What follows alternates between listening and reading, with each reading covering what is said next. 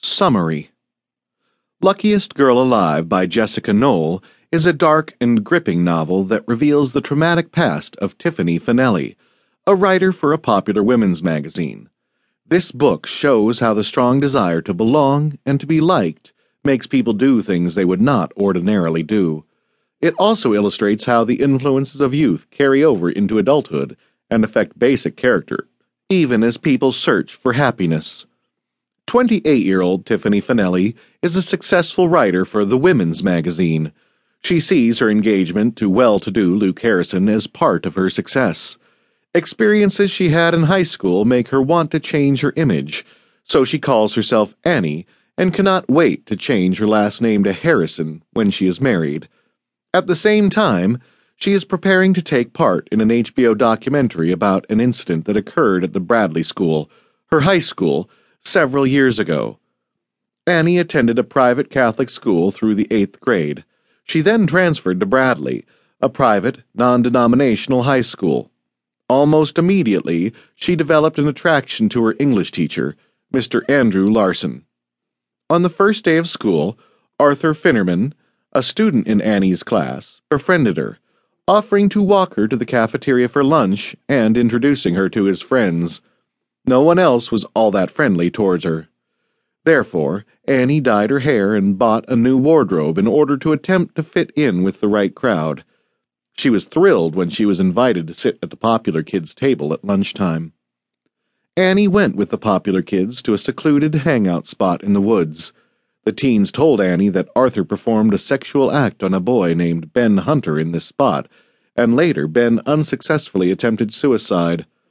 Secretly, Dean Barton, a soccer player and one of the popular boys, invited Ani to come to a party at his house the following weekend. He told her to keep it a secret from Hillary and Olivia, the two girls in their group. Ani was the only girl at Dean's party. Ani and the boys got drunk, and Ani passed out. Dean, Liam, and Dean's friend Peyton raped Ani. At school, Mr. Larson heard rumors about what happened to Ani at Dean's party. He suggested that Ani visit the school nurse to take steps to prevent a pregnancy. Instead, Liam asked another boy to drive him and Ani to the clinic, where Ani was giving the morning after pill.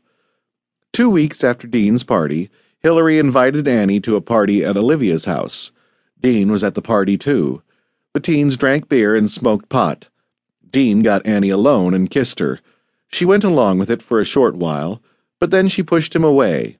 He grabbed at her, causing her to fall and hurt her wrist.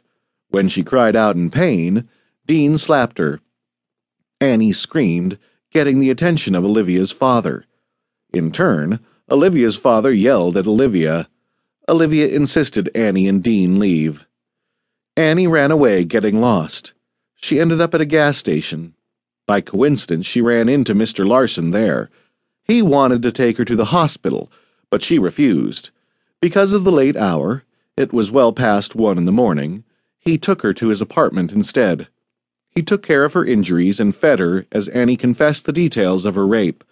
Always the gentleman, Mr. Larson allowed her to sleep in his bed while he slept on the floor. The next day, Dean apologized for hitting Ani and she reluctantly forgave him. Ani was called to the office by Mr. Larson and the principal about the incident at Olivia's house, but she refused to tell the principal what Dean did. Dean was warned by the principal but not punished because his parents were big contributors to the school. The popular kids did not want Ani to sit with them anymore. Hillary and Olivia stole Ani's gym shorts and hung them on the bulletin board with a sign referring to how Ani smelled. Ani could not stand the humiliation and skipped school. Arthur got her shorts back for her and invited her over to his house. Arthur showed Ani a gun he had in his basement. After that, Ani went to Arthur's house after school every day.